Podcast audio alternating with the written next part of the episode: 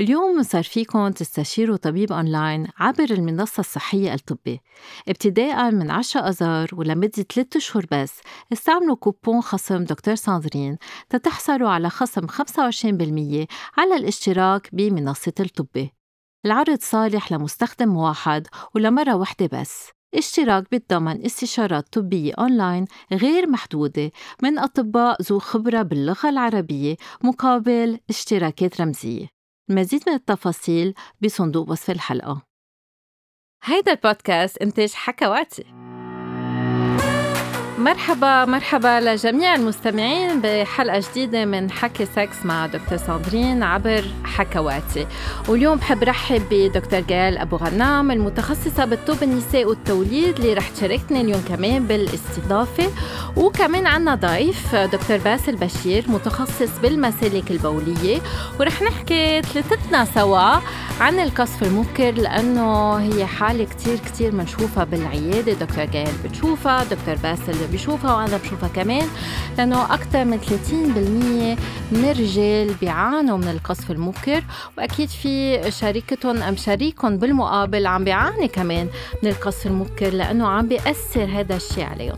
ورح نحكي كمان عن sexual tips، يعني بعض النصائح الجنسية، عن وضعيات وكل الأخبار الجديدة المتعلقة بالأمور الجنسية وخاصة بالقصف المبكر. ورح نقدر نجاوب اليوم على كل أسئلتكم اللي وصلوا عبر الابليكيشن وعلى السوشيال ميديا، خاصة على الانستغرام.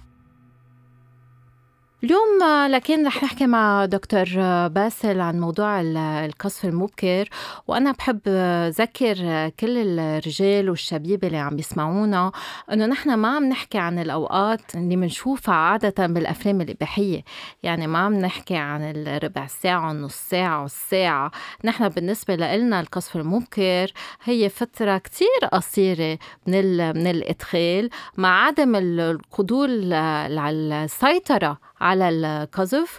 يعني عادة مشكلة القذف ممكن تنسميها مشكلة مفروض تكون عم بتسبب معاناة عند الرجل أم عند شريكته.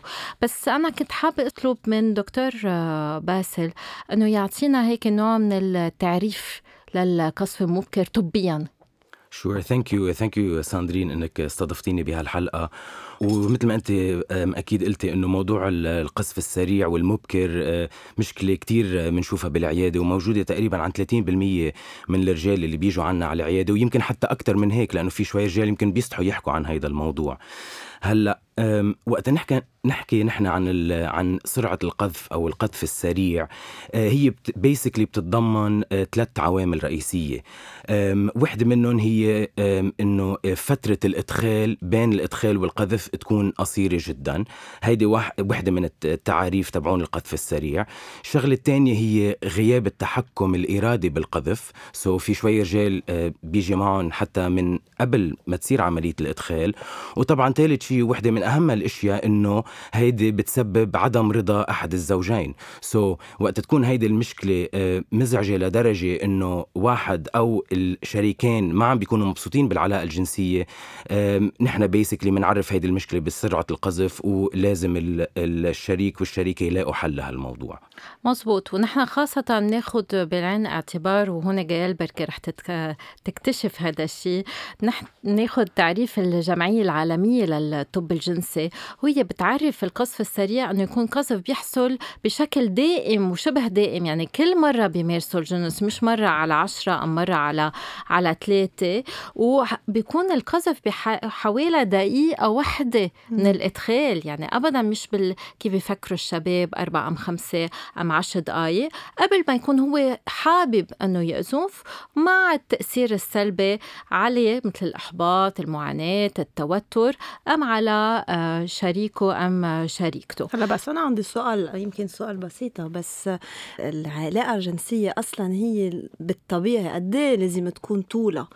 لأنه بعرف أنه بعنا عم نحكي أنه بالبورنوغرافي أنه ببين كتير طويل يعني، بس أنه بالحياة اليومية قد لازم تكون طولة. هون السؤال، مين حدد الطبيعة؟ يعني إذا بدنا ناخد الرجال على طبيعته بيقذف بين دقيقة أو 3 دقايق. إذا بدك تاخديه هو عم بيعمل نوع من المجهود تيرضي الشريك أم الشريك اللي معه، اللي إذا الشريك أم الشريك بده أنه الإدخال يطول أكتر. هون عادة إذا بتشوف الدراسات الكوبلات بحبوا أنه العلاقة داين بين 5 و7 دقايق، والوقت اللي أكتر شيء بحبوا أنه يوصلوا له هو بين 7 و 13 دقيقة. بس ما في شيء اسمه لازم. يعني في اللي بحبوا يمارسوا بسرعة، بحبوا الكويكي، وتنهار لأنهم ما بعرف نهار عطلة حابين يقعدوا 1/4 ساعة. في رح يجربوا يمارسوا 2-3 ورا بعض، آخر مرة تضاين أكتر. بس نحن طبيا، وأكيد دكتور باسل رح يوافقنا على الموضوع، بس نصير فوق 30 دقيقة ها مشكل. يعني هاي منسميها تأخر بالقذف، ما عدنا أبدا بالمطلوب، لأنه الشريكين بيعانوا. إذا شريكة بتتوجع وبتعاني وهو بيتضايق كمان. هون كمان السؤال، هل الشريك أم الشريكة بدهم أنه العلاقة تضاين أكتر؟ إذا بناخد المرأة، نحن بنعرف أنه بس 30% من النساء بيوصلوا للنشوة من الإدخال، فكتار من النساء ما بيهمهم إذا 5 دقايق أم 1/4 ساعة. بس اللي بتتأخر تتوصل وبتوصل من الإدخال، هون رح تقلك أنا بدي طول 5 دقايق مش 3 دقايق، أنا عايزة هالقد تأوصل. هون مهم. دونك هالسؤال جوابه بيختلف من كل ثنائي، كل كابل. أنا ديفينتلي ساندرين أنا بوافقك باللي قلتي. حسب الكابلز، إذا الكابلز عم بيمارسوا علاقة جنسية وبالآخر اثنيناتهم راضيين ومبسوطين كتير، ذن إذا هي عم تاخد دقيقتين 3 دقايق أو 10 دقايق، هيدا المهم إنه هن مبسوطين. وأنا بحب دايما إنه ركز على شيء مع الكابلز، إنه العلاقة الجنسية مش بس إنه عملية الإدخال وهيدي هي، لا، العلاقة الجنسية هي كل شيء، يعني من أول نظرة لأول دقرة لكل شيء. So that's why إنه مهم هيدا الشغلة بالعلاقة الجنسية، إنه هي مش بس عملية الإدخال، إنه لازم نرضي الشريك والشريكة بعدة، يعني بكل شيء، بكل الأكت أوف سكس، يعني بكل كل العلاقة الجنسية. قدي بيجوا هالرجال لعنا بالعيادة بيكونوا بس مركزين على العضو الذكري وعملية الإدخال، وهم نرجع منفسر لهم أنه لا، في كل المداعبات اللي هن بدها تاخد على قليل 1/4 ساعة، بعدين الإدخال، بعدين المداعبات من بعد الإدخال. فهون صرنا ب1/2 ساعة بس تجمعيهم كلهم على بعض. بس بتاخد الإدخال لوحده، هون التفضيل بيختلف من الشخص للتاني. بس ليه اللي رح يقولولك ما منحب المداعبات؟ ليه اللي رح يقولولك أنا ما بحب، عم بحكي عن النساء ما عم بحكي عن الرجال، في كتير رجال ما بيحبوا المداعبات. بس ليه النساء رح يقولولك أنا مهيئة دغري يعمل إدخال؟ ما في مجال، كيف بدها ترتب، كيف بدها تكون حاضرة، وإلا رح توجع، ما رح تكون حاضرة أبدا العلاقة الجنسية، ما رح تقدر توصل للنشوة. هلأ كتير بيجي أسئلة. باسل، رح سميك باسل، ما رح سمي الدكتور كل الوقت. بين دكاترة صرنا كتير دكاترة أصلا بهالأوضة الصغيرة. كتير بيجوا بيسألوا عن الأسباب، فيك تعطينا فكرة شوي عن أسباب القذف المبكر؟ طبعا في كتير آراء طلعت بآخر 20-30 سنة إنه شو هو السبب الرئيسي للقذف المبكر. بس اللي احنا بنعرفه انه اكيد انه عملية القذف كتير مرتبطة بمادة السيروتونين اللي موجودة بالدماغ، وهيدي المادة اللي ريلي بتأثر على المود تبع الشخص وعلى نفسيته basically. ونحن بنعرف هالشي لأنه بنعرف أنه كتير من الأشخاص اللي بياخدوا أدوية ضد الكآبة دغري هيدي الشغلة بتأثر على العلاقة الجنسية وعلى عملية القذف وحتى على عملية الانتصاب كمان. من وراء هيدول العوارض عرفنا وحددنا أنه عملية القذف كتير بتركز على كمية وطريقة إفراز مادة السيروتونين بالدماغ عنا. هلأ طبعا وقت نحكي عن القذف السريع، في عنا نوعين من الرجال اللي بيجوا لعنا. في عنا الرجال اللي عندهم نوع من القذف السريع المزمن أو لايف لونج، اللي هن صلوا عندهم هيدي المشكلة من هن وصغار وعطول هيدي المشكلة موجودة. وفي الرجال اللي بيجوا عنا عندهم acquired قذف سريع، يعني شغلة صارت جديد، إنه هن كانوا يمارسوا بطريقة طبيعية قبل بس فجأة صاير معهم شيء وعم بتصير معهم هلأ مشكلة القذف السريع. طبعا احنا كتير مهم كأطباء انه نجرب نفرق بين هيدول المشكلتين. وقت تكون المشكلة مزمنة في مرات بتكون هيدي المشكلة عضوية أكتر، ووقت تكون المشكلة جديدة بمعظم الأحيان بيكون خاصة بشي نفساني أو شي ستريس صاير شي مع المريض أو مع الزلمة لا صار معه إنه عملية القذف السريع.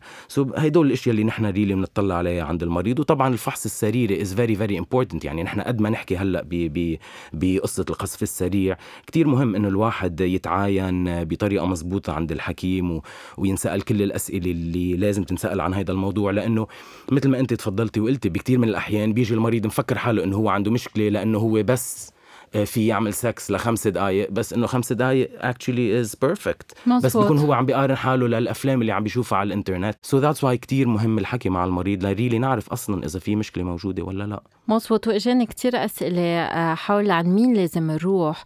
هون نحب نذكر إنه فينا نروح عن طبيب المسالك البولية، فينا نروح عن المتخصص بالطب الجنسي، وفينا نروح عن طبيب النفساني إذا هو متخصص بالطب الجنسي كمان صح. ونحن عادة بنبعت لبعض مرضى، يعني أنا بتذكر كيس أنت بعت لي شاب ما بشي، يعني ومثل ما عم تقول عم يقذف في 5 دقايق وبس عطل العلاج اللازم، بس هو قد ما موتر هالشاب بده يجي تأكيد وبده يعمل علاج نفسي للموضوع تيقدر يأخر أكتر. بس نحكي مزمن، عادة أنا بفسرهم أنه متعلق بالسيروتونين أنه وراثي، ودايما بيسألوني السؤال يعني بي وجدي كمان عنده قسم بكل لا ما بنعرف عن بي وجده وخاله، هذا مش ما بنفوت بهالتفاصيل. إنما بس في حالات في يكون القذف المبكر ثنائي، يعني قبل ما كان في قذف مبكر بعدين صار في قذف مبكر، في حالات عضوية لها بدي أسألك عنها. مثلا الدوالي، هل الفاريس الدوالي بيسبب قذف مبكر؟ لا. الدوالي بيسكلي هي عبارة عن تضخم بالشرايين اللي بيجوا حوالي الخصية، وهيدا التضخم بالشرايين بيسبب بتجمع الدم حد الخصيتين، وهيدا الشغلة بتعطي حرارة على البيضات وبتأثر أكتر على الحيوانات المنوية، على عدد الحيوانات المنوية وأشكالها وحركتها، بس ما كتير بتأثر أو ما إلها علاقة بقصة القذف السريع. لا نحن بس نشوف مشكلة الدوالي منركز أكتر على قصة الإنجاب أكتر من ما منركز على قصة القذف السريع. والسكري؟ السكري له كمان أكتر تأثير على الانتصاب. السكري نحن نعرف إنه كتير بيأذي الشرايين الصغيرة اللي موجودة بجسم الرجل، وعند الرجل في أصغر شرايين موجودين بجسم الرجل موجودين بالقلب وبالعضو الذكري. that's why مرات مشاكل القلب ومشاكل الانتصاب تجي مع بعض.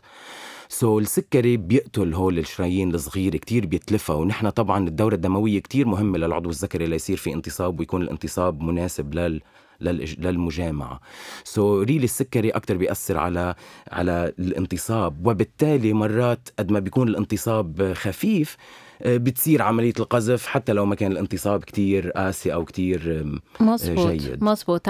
عن مريض السكري بالنهاية مرض كتير عنده تأثيرات، يعني السكري يأثر كمان على الهرمون التستوستيرون، فيقشط التستوستيرون يأثر على الرغبة، في يعمل تأخر بالقذف أم حتى قذف رجعي إذا صار في تلف بالعصب، في يعمل مشاكل قذف مبكر إذا صار في مشكل بالانتصاب صح. لأنه الرجل ما بيعود فيه يتحكم بالانتصاب لأنه خايف يخسره، فبيصير يقذف بسرعة. فمنشوف في ازدياد شوي بالأرقام، وفي كمان إذا في فرط بالغدة الدرقية ها فيها تسبب قذف مبكر صح. وهلا عم شوف عند الشبيبة اللي بياخدوا البرودكتس للجيم اللي بيكون في بقلبهم فات برنر وما بعرف بوستر ميتابوليزم ما بعرف شو هالخبرية، هو كلهم عم بيعانوا من قذف مبكر عم بيصيروا أكيد في بقلبهم تايرويد جلاند مجرد انفيون ستيمولانس عم بيأثروا شوي على الأداء. هلا المشكلة كمان بالشباب اللي كتير بيروحوا على الجيم، كتير من المرات بياخدوا اشياء ما بيخبرونا عنها، مثلا ابر او حبوب حدا عطيهم اياهم بالجيم، هن بيفكروا انه اتس اوكي انه هيدي بسيطة عطاني اياها رفيقي بالجيم ما بتعمل شيء، بس بيكونوا اكشلي هيدول ابر او حبوب هرمونية، سو بتأثر على الهرمونات وبالتالي ممكن تأثر كمان على مشكلة القذف وكل هالاشياء. صح، معقول العمر يكون عم بيأثر يعني ولا ما؟ دراسات بتفرجي انه نسبة تابوت القذف المبكر عكسا لمشاكل الانتصاب والرغبة ما بتغير مع العمر. يعني عندنا 30% عند كل فئات الأعمار. هلا إذا السبب نفسي، يعني السبب متعلق بقلة خبرة، قلة ممارسة، الخوف من الفشل اللي هو بيجوا بالأول، يعني بس أول ما بيبلش حياته الجنسية. مزبوط، بس هذا مش قذف مبكر، عرفتي؟ يعني هون هن بدهم يفهموا انه ما الشباب 80% من الشباب بس يبلشوا حياتهم الجنسيه القذف رح يكون سريع، بعد ما تعلم مع حاله، بعد مش معود على الادخال، ما رح يعرف يعمل يسيطر، مع الوقت رح يتعلم انه يسيطر.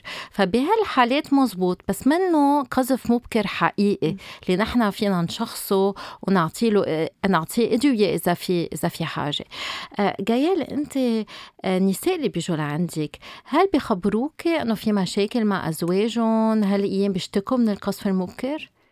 هلا هن أكتر شيء بيسبب لهم مشاكل لأنه ما بيقدروا ينبسطوا أبدا، وأكتر شيء مش بيتخانقوا بس بيصير في شوي مشاكل بالكوبل، لأنه هو بيستحي وهي ما إلها عين تقول شيء لأنه بتخاف إنه هو يزعل، وبيفوتوا بالسايكل إنه ما بقى بيحكوا عن الموضوع، ويعني مرة على مرة بيصيروا ما بقى بيعملوا حتى علاقة جنسية من الأساس، لأنه هو بيخاف وهي ما عم تعرف كيف تساعد. وفي كمان تنمال مشاكل بالحبل، لأنه إذا القصف صارت برات المهبل يعني ما عم بيقدروا حتى يصير في حبل، فلأنه أنا عم شوفهم بقصة الحبل مرات بيخبروني كمان. طب أنا كيف بدنا نعمل إذا حتى الإدخال ما عم بتصير، يعني قد ما سريع القصف إنه أنجع ما منلحة يعني. وهن أصلا المشكلة بهالحالات بتتفاقم، يعني اللي بستحبل المرأة ما بتحبل بيوقفوا يمارسوا، بس يمر مدة طويلة من دون ممارسة، ما القذف بيصير أسرع بكتير. وهون بدنا نذكرهم بالعكس، بس يكون في قذف مبكر بدكم تمارسوا أكتر، بده يصير في مداعبات أكتر، بدكم تتعلموا تسيطروا، بدكم تتعلموا تاخدوا بوزات شوي، توقفوا شوي، ترجعوا تبلشوا تلعبوا بالإثارة.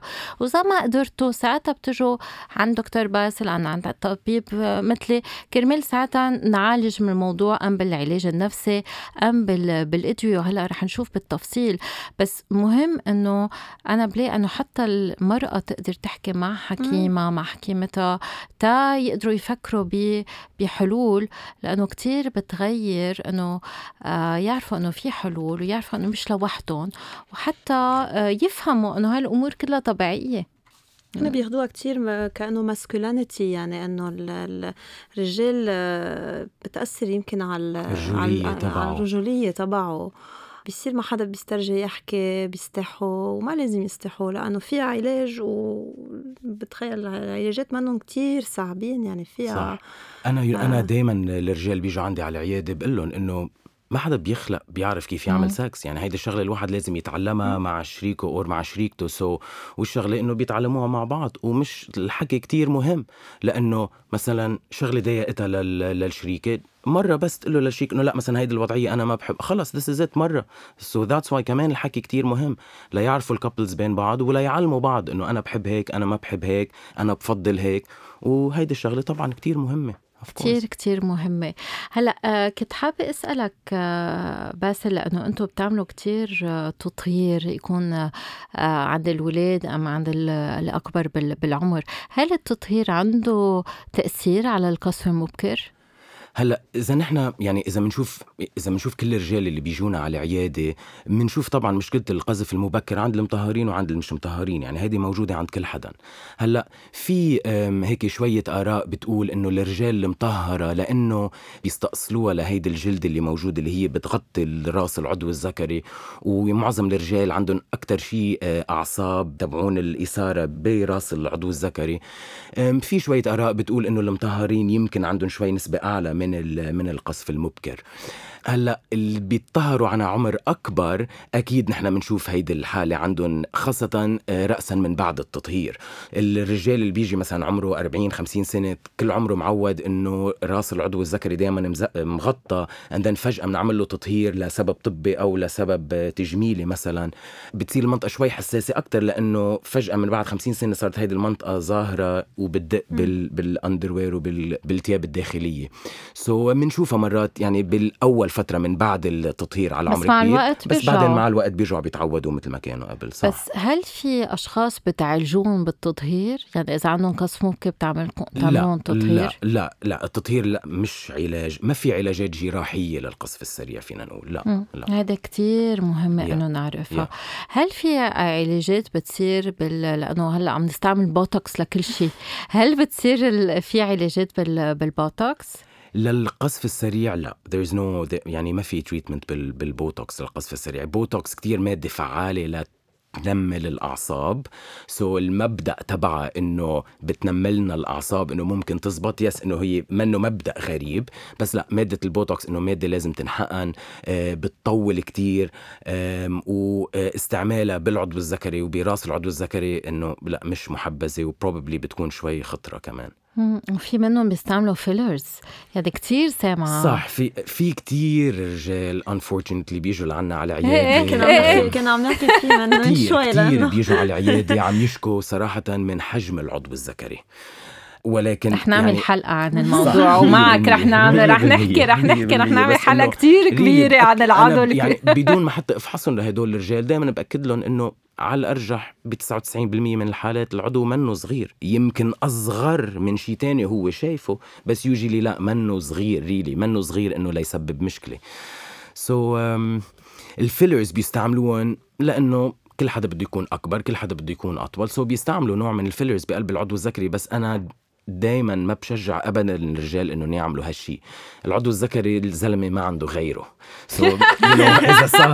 إذا حط فيلر صار التهاب، صار شيء، نأزل مجرى، نأزل كذا، إنه that's it، يعني يمكن راحت عليه that's why أنا أبدا ما بنصح إنه يستعملوا أي نوع من الفيلرز أو أي نوع من الأشياء اللي ممكن تكبر بالحقن. هلا في أشياء تانية طبعا نحكي فيها يمكن بحلقة قادمة، إنه ممكن تساعد على التكبير شوي، خاصة على عمر صغير من قبل البلوغ، بس لا، ما بنصح أبدا باستعمال هيدول الحقن بقلب العضو الذكري أبدا. أصلا بدنا نذكر أن نحن كنساء يعني ما يعني السايز، الحجم ما بيهمنا هالقد، فكمان بلا ما يعملوها هالشغلة معقول تأذيهم، و نحن ما هلأ ننبسط فيها من الأساس. قولي لها أعلى جيال علي صوتك إنه إذا عم بيعملوها لقلنا بلاها، ولقلهم يعني عم بياخدوا ريسك.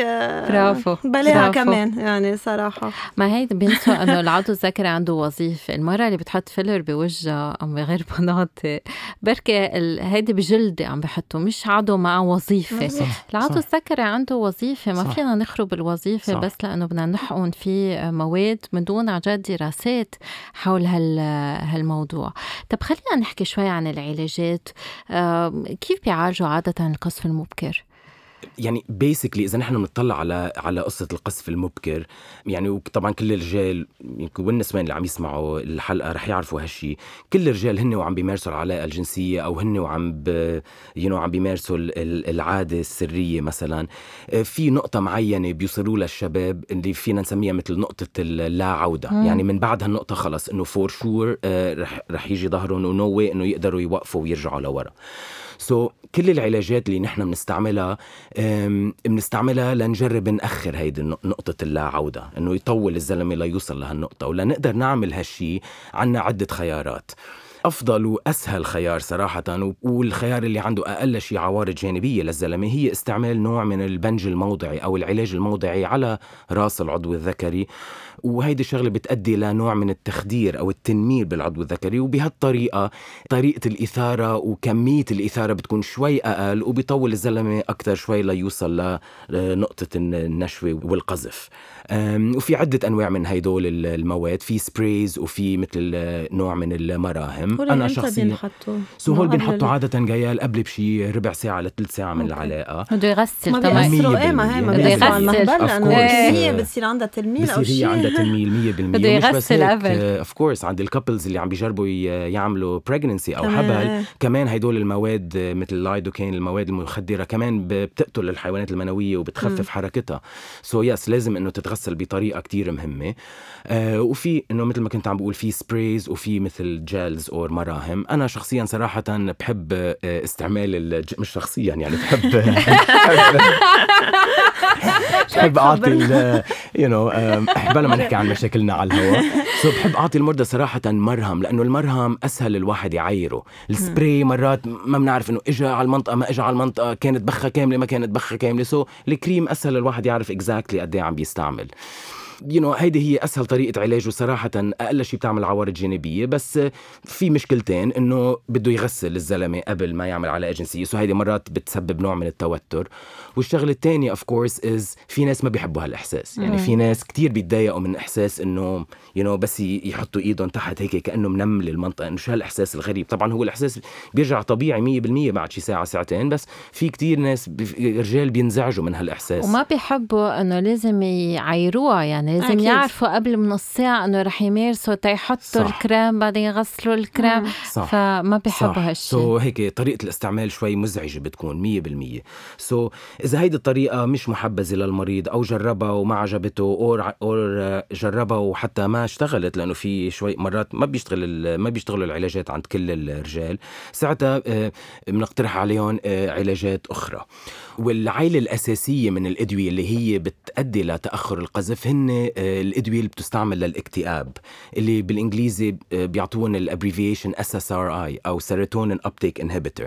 إذا نحن منعلي مادة السيروتونين بالدماغ هيدا بتأدي لتأخر القذف. وطبعا بس نعلي مادة السيروتونين بالدماغ بتأدي لأنه الاكتئاب يروح عند معظم المرضى. كل الأدوية اللي بتستعمل للاكتئاب بتستعمل لهالشي.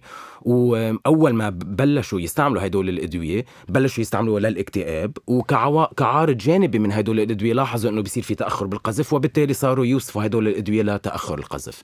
هلأ المشكلة بهيدول الأدوية أنه مرات ما منحب نوصف دواء للاكتئاب ولأشياء تانية لازم ناخده على فترة مزمنة ويمكن يكون له عوارض جانبية وكل عوارض جانبية بأنه كرمال نأخر القذف يعني وكرمال نعتمد على عارض جانبي من الدواء. هو الدواء ما بيستعمل لهيدي الحالة.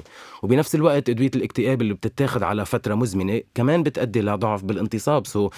عند البعض of course عند البعض. يعني لهالسبب ما كتير منحب نستعملها بطريقة مزمنة.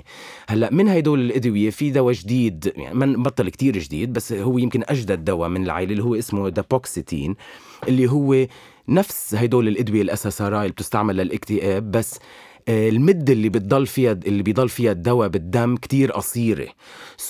ما بتعمل كتير عوارض جانبية للمريض وفعالة بهيدا اللي هي حالة القذف السريع. وإنفاكت هو هيدا الدواء الوحيد اللي بينعطى منها العائلة والمرخص إنه ينعطى للقذف السريع. بيجي بعيارين. إذا ما ارتاحوا البيشنتس أو ما كتير انبسطوا بالعيار الخفيف عادة من عليلهم العيار. هلأ بس ما في دواء بيتاخد بنهار ذاته يعني هذا ساعة قبل العيادة هذا هو هذا ما ضروري يتاخد كل يوم مثل أدوية الاكتئاب التاني. هلأ في صراحة أدوية تانية كمان بتأدي لتأخير القذف. تعمل إدمان ما بنحب نحكي فيها أبدا. أي دواء بيسبب أي مهدئ فينا نقول أو أي دواء بيسبب الجسم يهدأ شوي ممكن يسبب أو يؤدي لتأخير القذف بس أبداً ما بنحب نستعمل هدول الأدوية لها الحالة. عملوا كذا دراسات بمصر عن الشبيبة اللي مدمنين على هالمواد كرمال تأخير القذف. وفي بعض المخدرات بتأخر القذف وأنا بشوف كتير بيشنس مدمنين على هالمخدرات بس لتأخير القذف وهذا شيء كتير خطر. غير اللي مدمنين على الستيرويدز بالجيم يعني عنا كتير نوع من الإدمانات اللي خطرة على الصحة كتير كرمال التحسين. ما بنعرف إذا عن جد في تحسين لأنه مثل ما قلت أصلا هو الأدوية بعدين بتأثر سلبيا على الحياة الجنسية. هلأ في بعض الحالات وين بنحس القذف عن جد عم بيكون تحت 30 ثانية وزواج جديد وبدهم يمارسوا كذا مرة بالأسبوع عم نضطر نعطي أدوية اكتئاب. في بعض الحالات كتير عم تتجاوز سوا بنيح مع الدابوكسيتين، وفي اللي ما له عندهم حاجة ولا الدابوكسيتين ولا العلاجات الأدوية الاكتئاب، هو اللي أم رح يستعملوا الجل أم السبراي أم اللي رح يتعلموا ويخففوا الإثارة.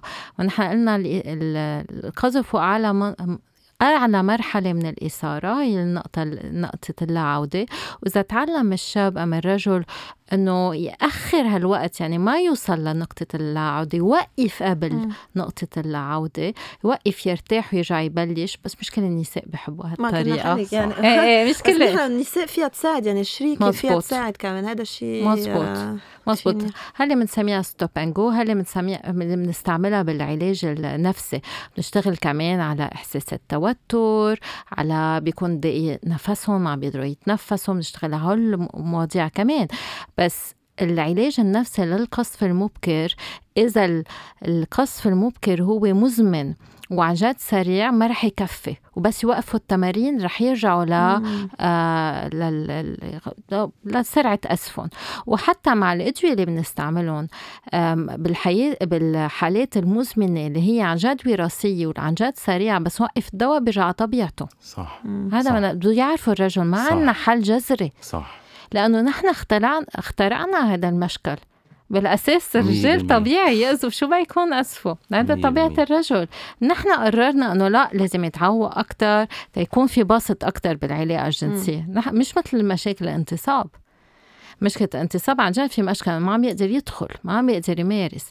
بس القذف نحن اخترعناه. يعني ما بعرف إذا توافقني بالرأي. يعني مثل ما أنت قلتي بأول حلقة ساندرين، مين اللي بيحدد إنه قديه العلاقة لازم تكون؟ مين قال دقيقة، مين قال دقيقة ونص، ليش مش دقيقة و 15 ثانية؟ I don't know. بلكي أنا وياك لازم نعمل قرار جديد إنه هي دقيقة و 15 ثانية. مزبوط، ما في ريلي definition لهالشي. بس يعني طبعا مثل كتير مشاكل بالمجتمعات عبر الأقران وعبر السنين، مرات المشكلة ما بتكون موجودة بس بتخلق من وراء حاجة، من وراء يعني في حاجة. لأنه صاروا اثنين بس يكونوا سوا حابين ينبسطوا أكتر بالتخت، ونحن عم نجرب نساعدهم قد ما فينا. بس بدنا نذكرهم أنه لا القصف السريع في بعض الحالات، وأن الشخص رح دايما يعوز يخطط الدواء. مثل اللي عنده مشكلة بعيونه رح دايما يعوز يحط عوينات، وهذا بدنا نتقبله. صح. مش نفكر بدل شيء سحري يحولني. هذا كتير كتير مهمة. ومن دون ما تصير، ما بعرف إذا أنت بتشوف هيك كيسز، بعد النساء ما بيتقبلوا أنه شريكهم يكون عم ياخد دواء تيحسن حياته الجنسية. بدهم إياه هيك يجي بيرفكت مثل هيك. يعني هيدي كمان يعني إنه لسوء الحظ، لأنه في كتير تابو على هالموضوع عنا، بس ما حدا بيرفكت. يعني بالعكس، إنه كلنا عنا أشياء يمكن ما نحبها بالشريكة، ولازم نبلش نتعود على بعض، خاصة بالعلاقة الجنسية، وشو منحب وشو ما منحب بالعلاقة الجنسية كتير مهم. لأنه العلاقة الجنسية هي واحدة من أساسات الشراكة، وإذا من الأول ما بيأكدوا الشريك والشريكة أو ما بيركزوا على العلاقة الجنسية إنه تكون منيحة بينات، كتير بنشوفه بالعيادة إنه هيدا كتير بتأدي لمشاكل بالمستقبل، حتى لو في ولاد بيناتهم، حتى لو في عطول. إذا ما في علاقة جنسية جيدة بين الشريك والشريكة، ممكن يصيروا يتطلعوا محلات تانية لياخدوا الرضا اللي هن بالدنيا. ومنا نذكرهم إنه الحياة الثنائية، بس يكون واحد بعلاقة في مجهود يعملوا، وفي دائما بدهم يلاقوا حلول وسطى. يعني بدهم يتفقوا على شو بيحبوا، كيف بيحبوا يعيشوا، يضهوا يربوا الولاد، ونفس الشيء للحياة الجنسية. وهون الحوار كتير مهم. جايال، كنت قلتي لي عندي كتير أسئلة. كنت عم شوف شيء اسمه سكويز تكنيك غير ستوب أند جو، ما بعرف إذا فيكم تفسروا لي شو شو يعني كيف بتكون. يعني أنا ما بحبها للسكويز تكنيك، وما بوصفها للبيشنس تبعولاتي، لأنه الدراسات فرجت إنه منا كتير هالقد، إنه هي ثقيلة، فمنا كتير هالقد فعالة. بركي باسل في فسر لك عنها لأنه هو بيعرف. يعني في كتير إشياء نمطية من قلوا إياها للزلمة، إنه بده يغير الطريقة اللي بيعمل فيها سكس، أو بده يغير الوضعيات وكل هالإشياء. وواحدة من الإشياء اللي بنوصفها مرات غير الستوب أند جو أو الستارت أند ستوب تكنيك هي السكويز تكنيك.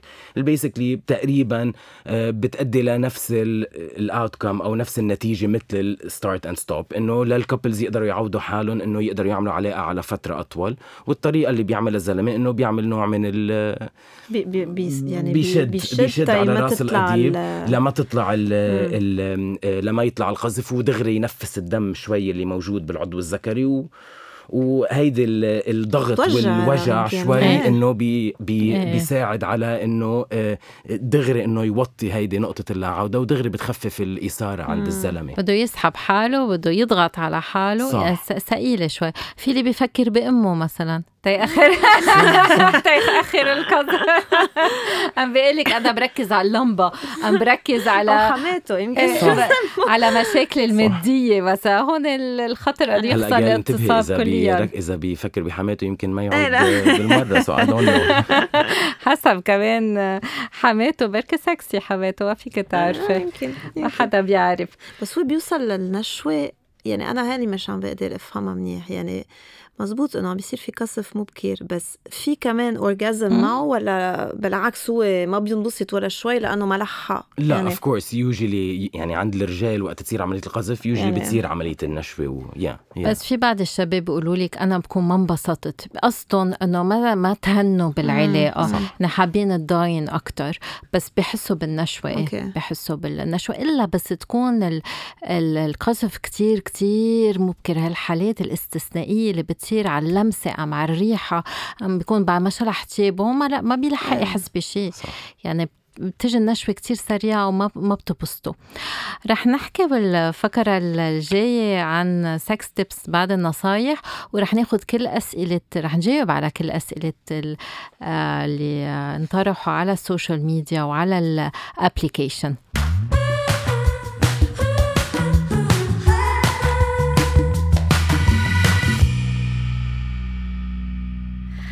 فرح نبلش بكم نصيحة تنأخر القذف، بس حكينا عنهم تقريبا كلهم. كنت حابة أحكي عن الوضعية. كتار بيقولوا لي من مارس بالوضعية الطبيعية، بنرجع بنعيد ما في شيء طبيعي مش طبيعي، بس بالأثناء الممارسة الجنسية إذا المرأة كانت من فوق، رجال بيرتاح، ما بيقعد في تقلصات بعضلاته، ساعتها في أخر القذف أكتر. إلا إذا هالوضعية كتير بتعطي إثارة لأنه بيشوف شريكته قدامه، بيشوف صدره، بركي ما يحب. بس عادة إذا هي من فوق بس هو ما يعود يعمل كتير مجهود، ساعتها في آخر القذف. عندك شي نصيحة هيك باسل؟ مزبوط ساندري، مثل ما أنت قلتي، لأنه وقت الزلمة ما يكون عم يعمل مجهود، ما يكون هو عم يعمل الثرستنج بالعلاقة، بتخفف هيدا شوي الإثارة عنده. لأنه قد ما يعني حتى لو المرة هي من فوق، الطريقة اللي المرة رح إنه تطلع وتنزل فيها مش نفس الطريقة اللي الزلمة فيه يسيطر عليها على حاله. So that's why هيدي مرات بتأدي لتأخير القذف. بس عند الكابلز اللي بيعملوا هالشي أنا دايما إنه بقلهم إنه ينتبهوا، لأنه وكمان هذه يمكن فينا نحكي فيها بحلقة تانية، بس وقت يكون العضو منتصب وتكون الشريكة من فوق ما تخوفهم بس إنه بس لازم ينتبهوا إنه ما يصير أي نوع من الأوجاع أو إنه إذا العلاقة عم بتوجع يعني في شيء غلط عم بيصير، سو لازم نوقف وبلكن نغير الوضعية. هيدي مظبوط. بس هلا مرة عملت ستوري عن هالموضوع إنه في يصير في كسر بالقضيب بالوضعية والمرأة اللي من فوق، صاروا يخافوا ما عاد حدا بده يمارس. لا مش لهالدرجة، بس إنه إذا في وجع it means إنه يمكن عم بيصير شيء شوي منه كتير ناتشرال، ولازم بلكن نغير الوضعية لما يكون في وجع مزبوط. بدي كمان أعطي نصيحة تانية، أنه ياخدوا وقتهم، يعني مددوا قد ما فيهم المداعبات، لأنه عادة بيستعجلوا. لما بيكون الرجال خايف أنه يقذف بسرعة بيستعجل، هي ما بترطب، ما بتنبسط، ولا بتوصل للنشوة أبدا، وبتوجع. وهو لأنه موتر وعم بيستعجل بيقذف بعد أبكر. فلا، بدنا نطلب منهم ياخدوا وقتهم، يوصلها للنشوة قبل ما يعملوا الإدخال. وإذا صار في قصف مبكر بركة تاني مرة أم تالت مرة يتأخر بتأخر أكتر. وحتى إذا في بعض الأوقات بيمارس لوحده بيعمل تحفيز ذاتي أم استنماء قبل العلاقة الجنسية، في هذا الشيء أخر له كمان القذف. وفي بعض النصايح متعلقة بالتنفس، كل ما الواحد مرتاح بيعرف يعني مديتيشن أم ريلاكسيشن، كل ما رح يقدر يأخر القذف. وممارسة اليوغا كتير بتفيد. أكيد أنت بتقولي ليور بيشنس يمارسوا اليوغا قديه بتساعد أثناء الحمل؟ لكل شيء يعني صراحة اليوغا، لأنه ككل شيء بريزنج تكنيكس يعني بيساعد بالتنفس وبالأوجاع إن جنرال، وجع ظهر والحبالة أكيد يعني ولادتهم بيكون كتير أحيانا يعني اليوغا كتير كتير بيساعد بعدة حالات. بعرف الرجال يمكن أقل من النسوان بيحبوا يفوتوا فيها، بس حتى الرجال لازم يعملوا يوغا لأنه كتير ممكن يستفيدوا، بس يمارسوها بيصير عندهم كتير كنترول. إذا الحالة منا الحالة المزمنة الوراثية اللي ب30 ثانية، هيدا بدنا نتفق على الموضوع. عم نحكي عن الشاب أم الرجل الموتر اللي عم يعرف يخفف توتره بالاسترخاء أم باليوغا. رح ننتقل للأسئلة، ورح ناخد بعد من هالأسئلة اللي اجونا على الانستغرام. في شخص عم بيسأل دكتور باسل عن الاحتقان البروستات، أنه لاحظ من وقت ما صار عنده التهاب البروستاتا أنه بلش يسرع معه القذف. هل في رابط بين اثنين؟ ايه في ربط ساندرين بين الاثنين، لانه الاعصاب اللي بتسيطر على الانتصاب واللي بتسيطر على عمليه القذف بيمرقوا حوالي منطقه البروستات. سو وقت يكون في نوع من الانفلاميشن او نوع من الالتهاب المزمن بالبروستات، هيدي الشغله بتاثر على هدول الاعصاب وبتهيجهم بطريقه وممكن تؤدي لعمليه القذف السريع. وعاده هدول الرجال وقت نعالج لهم مشكله البروستات بتروح مشكله القذف السريع بدون ما نضطر نعطيهم علاج للقذف. وهذا لازم كتير مهم، شو ما يكون عندهم عوارض، خاصة إذا في عوارض بالبول أم بحسوا أنه في بروستاتا يشوفوا طبيب. ومنحب نذكرهم بس يكونوا فوق 50 لازم دايما يشوفوا على القليلة مرة الطبيب مسالك البولية تيعملوا الفحص اللي بالإصبع. الفحص الدم ما بكفي. صح. هذا كتير مهمة. وبس بحب زيد شغلة ساندرين، سوري، لأنه كتير مرات بنشوفها عنا بالعيادة إنه بيجوا رجال بنكون مثلا عم نشرح لهم إنه هيدي المشكلة عندك إياها لأنه في هيك ولأنه في هيك، ومنقول كلمة البروستات ودغري بينطوا إنه لا حكيم أنا ما عندي بروستات. بلا، كل الرجال عندهم بروستات. البروستات موجودة عند كل الرجال، بس نقول إنه ما عنده بروستات. يمكن يمكن منا مضخمة، يمكن ما فيها التهابات، بس كل الرجال عندهم بروستات، وهيدي البروستات معرضة لتلتهب أو لتتضخم وتعمل عوارض شوي مزعجة عند الزلمة. سو طبعا دايما لازم الرجل خاصة فوق سن 50 يتابع بهالموضوع. ودغري بس صار عنده حريق بالبول لازم يتابع عنكم كمان، أم يشد تيتبول، شو ما يكون عم بيوعى بالليل تيتبول، لازم يتذكروا دايما في حكيم مسالك بولية مثل ما في حكيمة نسائية. لازم المرأة تروح مرة بالسنة لعندها. بليز انتبهوا لهالمواضيع، صحتكم أهم شغلة. هلا نحن عم يسألونا كمان عن المأكولات، في شيء أكل ممكن يساعدنا بالكسر المبكر؟ لا، مش بالقذف. لا، في يمكن مأكولات فينا نقول إنه شوي صحية بتساعد إنه صحة الزلمة إنه عامة، بس ما في مأكولات فرجت إنه هي بتأدي للقذف السريع. ولا أعشاب مثلا، ولا إنه أعشاب طبيعية وهيك بتتاخد أو بتنغلى أو شيء هيك. ما في هالشيء لمشكلة القذف. أوكي. وهذه شغلة كتير مهمة، بنرجع بنقول لهم إنه المأكولات منيحة للصحة، إذا صحتك منيحة حياتك الجنسية أحسن، بس ما في أكلات سحرية رح تعطيك انتصاب أم رح تعطيك رغبة. هودا صاروا أكتر نفسية عقلية. هذا كتير مهمة إنه نحكي عنه. إجينا كمان سؤال عن رجال عم بيقول أنا كنت مع صاحبتي ما عندي قذف مبكر، وهلأ مع زوجتي في قذف مبكر، هل فيها المرض تسبب القذف المبكر؟ هي مش طبعا مش الحق على المرأة بالآخر إنه عملية القذف بيسيطر عليها الزلمة، بس إيه طبعا بيكون مرات في فرق بين شريكة وشريكة تانية، مرات الشريك الجديدة بتعمل نوع من الإثارة أكتر بكتير من الشريك القديمة. إذا الشريك الجديدة منا معودة على العلاقة الجنسية مثل القديمة، يمكن تكون المنطقة عندها شوي رطبة أكتر، شوي ضيقة أكتر، وهيدا بتأدي لإثارة أكتر بكتير عند الزلمة، ولهالسبب بتصير قصة القذف السريع. وطبعا ممكن تكون مشكلة نفسية، ما بيحب كتير شريكته الجديدة بس كان يحب أكتر شريكته القديمة، لأنه هيك في شوية ستريس بيناتهم، that's why صارت قصة القذف السريع. ممكن يكون لها عدة أسباب، إيه فيها تكون عم بتوتره، خايف يفشل معه، فيها هي تكون عم تطلب منه حركات كتير سريعة قوية. يعني هون بنحب نذكرهم إنه إيه كل ما أنت رح تمارس بسرعة أثناء العلاقة بحركات سريعة وب certain positions بسرعة، رح يكون أسرع القذف، لأنه عم بتزيد التحفيز. صح. وتزيد التحفيز عم تقذف أسرع، هون بتكون تاخده وقتكم أكتر. بس هي تعوز إدخال أسرع وأقوى تقدر تنبسط، هون المشكل بدون يقدروا ما بعرف في حل وسط هذا، وصعبة يعني منا كتير سهلة. هيك الواحد بده يحكي ويعبر وما يوتر الشكل. ساندرين يعني نادرا انه اثنين كابلز بيكونوا مع بعض وبيكونوا هن بيحبوا السكس بنفس الطريقة وبنفس، لا دايما بيكون في فرق بين الكابلز، هو بيحب شيء هي بتحب شيء تاني.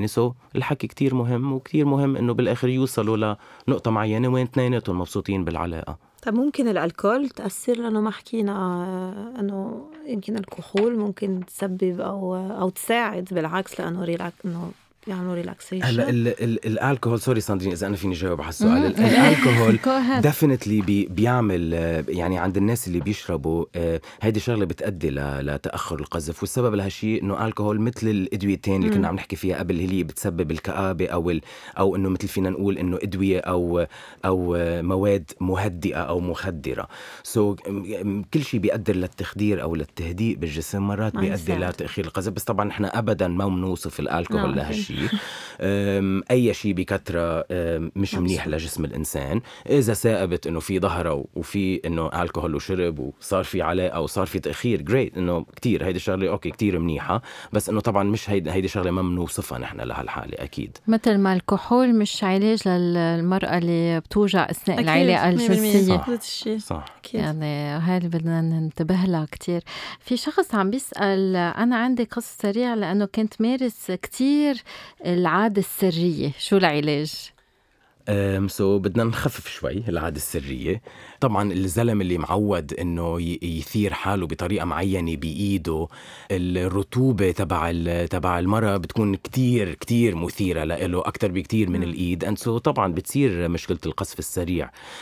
فأجان لازم الواحد يحسن شوية أشياء بنمط الحياة، يخفف شوي من العادة السرية، يمارس سكس ويتبع التبس اللي نحن عم نعطيهن من ناحية start and stop أو stop and go، ومن ناحية إنه breathing techniques، ويريح حاله ويقنع حاله إنه العلاقة وطريقة القذف بالعلاقة غير العادة السرية وطريقة القذف بالعادة السرية، وهيدا شغلة جديدة بده يتعلمها وبده يتعود عليها. أيوة هذا اللي بدنا نركز عليه، أنه مش العادة السرية عم بتسبب مشكلة صحية، هي ما بتسبب شيء، بس إذا هو تعود يمارس كتير بسرعة لأنه خايف حدا يطب عليه ويلقطه وهو عم بيمارس لوحده، هو عود حاله أنه يقذف بسرعة، وبده يتعلم أنه يتأخر أكتر بالقذف، أم يسيطر على حاله شوي أكتر.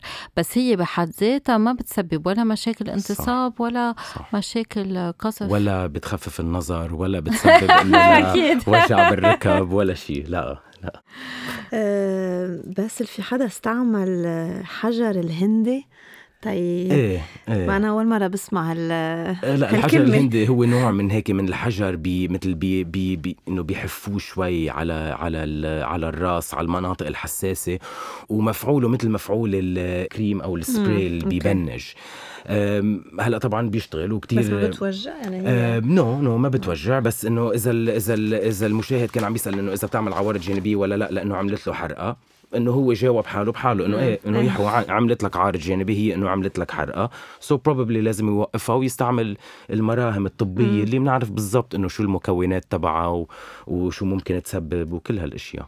يعني نحن بدنا نذكر كل الأدوية والمستحضرات اللي عم بتجيبوا من الهند وكوريا والصين وما بعرف من وين وتايوان وتايلندا اللي مش مكتوب عليهم ولا بالإنجليزي ولا بالعربي، مش مفهوم شو في بقلبهم، منفح الصوت بليز تجنبون، لأنه في بقلبهم أدوية بالأساس، في بقلبهم كتير بيكون في سلدنافيل إذا عم نحكي بالأدوية بالتم اللي هي دواء للانتصاب، واللي بنحطه على العضو الذكري ما بنعرف شو في بقلبهم.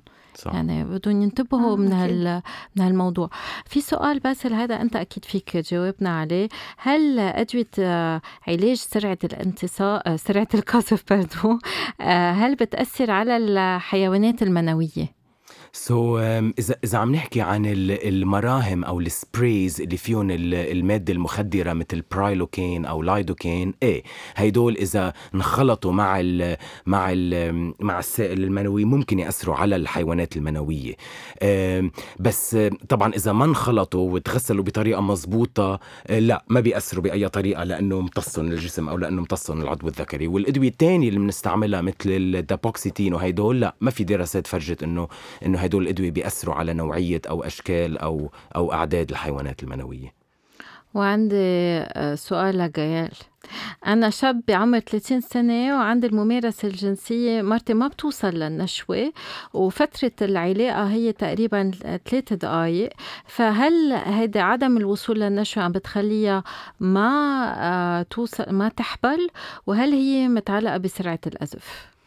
هلا أول شيء بالنسبة للنشوة نحن بنعرف بنعيد لأنه كتير مهم إنه أكترية النسوان ما بيوصلوا للنشوة من الإدخال، يعني بيوصلوا من البزر اللي حكينا عنه هديك المرة. بالنسبة للحبل ما ضروري يصير في نشوة أصلا من الأساس، طالما الحيوانات المنوي فاتوا على قلب المحبل ممكن يصير في حبل، فهن منهم مربوطين ببعض، يعني ولا النشوة والحبل ما خصهم ببعض. ايه في كتير إيه. لأنه بيفكروا أنه إذا المرأة ما وصلت للنشوة إيه. فيها ما تحبل إيه. فهون بدنا نفسر أنه لا ما لها علاقة، وهو إذا عم بيقذف بدقيقتين 3 هذا مش ضروري يكون، مش ما بنسميه قصف مبكر، وفيها في هو يوصلها للنشوة بعد ما يصير في القذف، يعني ما في مشكل. هو بالعكس في كتير بيستعملوا كويتس انترابتس بيسموه يعني بيجربوا يصير في قذف برات الجسم تا يمنعوا الحبل، وهذا نحن بنضل نعيد انه هي ما بيمشي وفيها تحبل، لانه ممكن ما يحس وما يلحي ويصير في قذف مبكر ويصير في قذف بالمحبل وفيها تحبل، فيعني بالعكس تماما. مش بس هيك جايال، حتى الرجال اللي عم بيمارسوا بدون اي واقي ذكري، حتى قبل ما تصير عملية القذف وعملية النشوة اوريدي العضلات اللي موجودين بقلب الغدد اللي بيطلعوا الحيوانات المنوية ببلشوا يعملوا يتقلصوا ويطلعوا شوية سوائل، وفي شوية رجال بيطلعوا كتير من هيدول السوائل، وفي رجال ما بيطلعوا من مرة بالمرة، بس هيدول السوائل بيكون كتير من المرات فيهم حيوانات منوية وفيهم يحبلوا كمان اوف كورس، ولازم ينتبهوا من هالشيء. في شاب عم بيقول انا بقذف قبل الادخال ووصفوا لي حقنة بالعضو الذكري، هل هيدا بتفيد؟ بفتكر عم بيحكي عن حقنة الانتصاب. إيه بعتقد كمان عم يحكي عن حقنة الانتصاب، هيدي وحدة من الاشياء اللي بنوصف فيها القصف السريع، يعني اذا واحد اقل من دقيقة، اذا الواحد او الاثنين من الشركاء منهم مبسوطين، واذا واحد ما عنده سيطرة على القذف وبتصير عنده عملية القذف حتى قبل الادخال، هيدي وحدة من الاشياء اللي بنقول عنها انه هو القذف السريع، هيدي هي الديفينيشن تبعه. ايه اكيد هيدا الرجل في يجي ليتعالج، بس العلاج ما رح يكون ادوية انتصاب او ادوية حقن بقلب القضيب او حتى من هيدول الفيلرز، بيستعملوا كمان هياليورونيك اسيد كرمال يعملوا مثل فيلينج للقضيب، لا هيدول مش علاجات لهالمشكله ابدا. وأدوية الانتصاب ما بتفيد الا اذا في مشكله انتصاب هي سببت مشكله القذف المبكر، وبهالحاله هو عم بيقول ما قدرت بعد ما قدرت اعمل ادخال حتى. صح. يعني بعده باول زواجه ما قدر يعمل ادخال. في شخص عم بيقول انا عندي قذف مبكر وتبين بفحص انه عندي فيتامين دي واطي وفقر دم، هل في علاقة بين القذف المبكر والفقر الدم والنقص بالفيتامين دي؟ لا يعني الفيتامين دي بيأثر على المود. إذا في نقص بالفيتامين دي منحب نعلي، في كتير تركيز على الفيتامين دي هالأيام. طبعا إذا واحد عنده فقر دم كمان ما بيسوى، لأنه هيدا بتسبب شوي من الكسل أو الخمول بالجسم، ولكن ما بيأدوا هيدول الحالتين للقصف السريع، ولكن بدهم علاج بغض النظر إذا هن بيأدوا للقصف السريع ولا لا. في سؤال كتير بيضحك، كيف فينا أعرف إذا رح يكون عنده قصف سريع قبل ما أتجوزه؟ يعني يمكن ما كتير يحبوا هالجواب، بس إنه فيها تجرب قبل ما تتزوج، وإذا طلع سريع ما بعرف، بس إنه في علاجات لهالمشكلة. أوكي سو يعني طبعا ما لازم يكون، يعني ما لازم الوحدة تفكر إنه هيدي هي الشغلة الأساسية اللي بدي أقرر إذا بدي أتزوج ولا زلمة ولا لا. في علاجات كتير فعالة لهالشي، بس يتجوزوا الكابلز رح يتعلموا مع بعض كيف يعملوا سكس وكيف يرضوا بعض. سو ما لازم نعتبرها هيدي الشغلة هاجس إنه للزواج صراحة. وإذا كتير إنه مصرة البنت بدها تعرف، في طريقة واحدة بس تعرف، أم بدها تسأله صح كمان. يعني نعرف الشباب كيف، يمكن ما حدا رح يقول إنه عنده مشكلة القصف السريع. جايل نصيحة لامرأة عم تسألنا، زوجها بيقذف بدقيقة أو بيرفض يشوف حكيم، كيف نساعده؟ بدها تجبره، لا بدها تبلش تحكي معه، رجع تشوف إذا هي عم بتلاقي في شو هو السبب. هلا نحن حكينا عن كتير طريقة هي تقدر تساعده فيه، وفيهم هن يجربوا كمان بالبيت لحالهم. أكيد إذا ما مش الحال وعم بيسبب لهم مشاكل لازم يشوفوا حكيم، يعني يمكن هي فيها تروح معه عن الحكيم، بحس حاله مرتاح أكتر، أرياح إنه هي بلش تحكي، هو بعدين بيحكي. بس لا ما يرفض يشوف حكيم، لأنه فيها في حل، فبالعكس لازم تشجعه. يعني بالآخر ساندرين، هيدول الكابلز ما عم يعملوا شيء غلط، ما عم يعملوا شيء عيب. سو أكيد لازم يروحوا يشوفوا الحكيم. يعني هيدي الشغلة ما فيها تضل سر، يعني الزوج والزوجة بيضلوا مع بعض عايشين سنين، 40 و50 و60 و70 سنة. سو لا، ما فينا نضلنا عايشين كل هالفترة بدون ما نواجه المشاكل اللي بتزعجنا. وبعدين مثل ما قلتوا بالأول، مش 30% من الرجال بيشكوا من هالمشكلة، فمنه شيء نادر وما مش سامعين فيه، يعني it's very common. فما لازم يستحوا، بالعكس لازم يشوفوا حكيم. العضو الذكري الصغير، هل هو في سبب سرعة القذف؟ لا، ما خص حجم العضو الذكري بعملية القذف. وكمان برجع بركز ساندرين على هالشيء، إنه يمكن نتركها لحلقة تانية، بس العضو الذكري عادة مش صغير. يمكن الشباب عم بيقارنوا العضو لعضو تاني هن شايفينه ممكن يكون أكبر، بس إجمالا ما كتير منشوف أعضاء صغيرة، هيك فينا نقول. مزبوط. العضو اللي عن جد صغير، القزم أو المايكرو بينس، نادرا منشوفها هيدا الشغلة، ونحن عم نحكي عن 2 سنتي 3 سنتي بس. بالرجال عنا إنه أنا بس 15 سنتي، it's excellent، كتير منيع، ما بدك أكتر من هيك، above average. صح. آخر سؤال عن الواقي الذكري، هل في الواقي الذكري يأخر القذف؟ ايه طبعا، لانه الواقي الذكري يعني بيخفف الحف والاثاره على راس العضو الذكري، وفي شوي من الواقي الذكري بيكون كمان فيهم ماده البنج اللي بنستعملها بالسبراي او بالكريم اللي بنوصفه للقذف السريع. سو استعمال الواقي الذكري بيساعد مرات على تاخير القذف. واكشلي بعرف انه هيدي الشغله يمكن انه تضحك، بس في عندي في اشخاص كتير عندهم مشكله القذف السريع قويه، بيستعملوا 2 واقي ذكري فوق بعض عن جد كتير يخففوا الإحساس بالمرة really. and مرات بتساعدهم هيدا الشغلة، بس هذا خطر أنه ينخزر الواقي الذكري، فبليز ما تستعملوا 2 فوق بعض، وتأكدوا أنه وقت تشيلوهم 2 موجودين for sure. جيبوا السميك، في واقي ذكري كتير سميك قد 2، بس ما تحطوا 2 فوق بعض بليز، وإلا إذا ما بدكم بيبيز رح يكون عندكم عائلة كتير كبيرة تتوفقوا فيها وتتهنوا فيها. وبدنا نذكر أنه المهم الحوار كتير كتير مهم. صح. يعني مثل ما نحن هون عم نحكي من دون تابو، بالنهاية عنا علاجات وما فيش الواحد يستحي منها، ومنه شي عيب، شو ما يكون حجم العضو، شو ما تكون سرعة القذف، شو ما يكون في مشاكل جنسية. نحن هون تنتسمع على هالأشخاص، تنساعدهم قد ما فينا. وهيك تنتهي حلقتنا لليوم، وشكرا لكل مستمعينا، شكرا لك دكتور جيال، تعلمنا كتير اليوم بصراحة، إن شاء الله. وشك استفدت. خي خدي نوتس. نحن النيردز تلاميذ الطب بنحب نتعلم دايما طبعا. وشكرا لك دكتور باسل. ثانك يو ساندرين كتير. وبحلقة الجاية رح أسألكم سؤال مثل ما سألنا بأول حلقة، شو بتفضلوا نحكي عن التحفيز الذاتي، عن العادة السرية بس نحن ما بنحب نسميها العادة السرية، أم بتحبوا نحكوا عن حجم العضو الذكري؟ بعتوا كل أسئلتكم، وبليز ما تنسوا تشاركوا البودكاست مع أصحابكم، تلايكوا البودكاست، وضلكم تتسمعوا علينا. باي باي.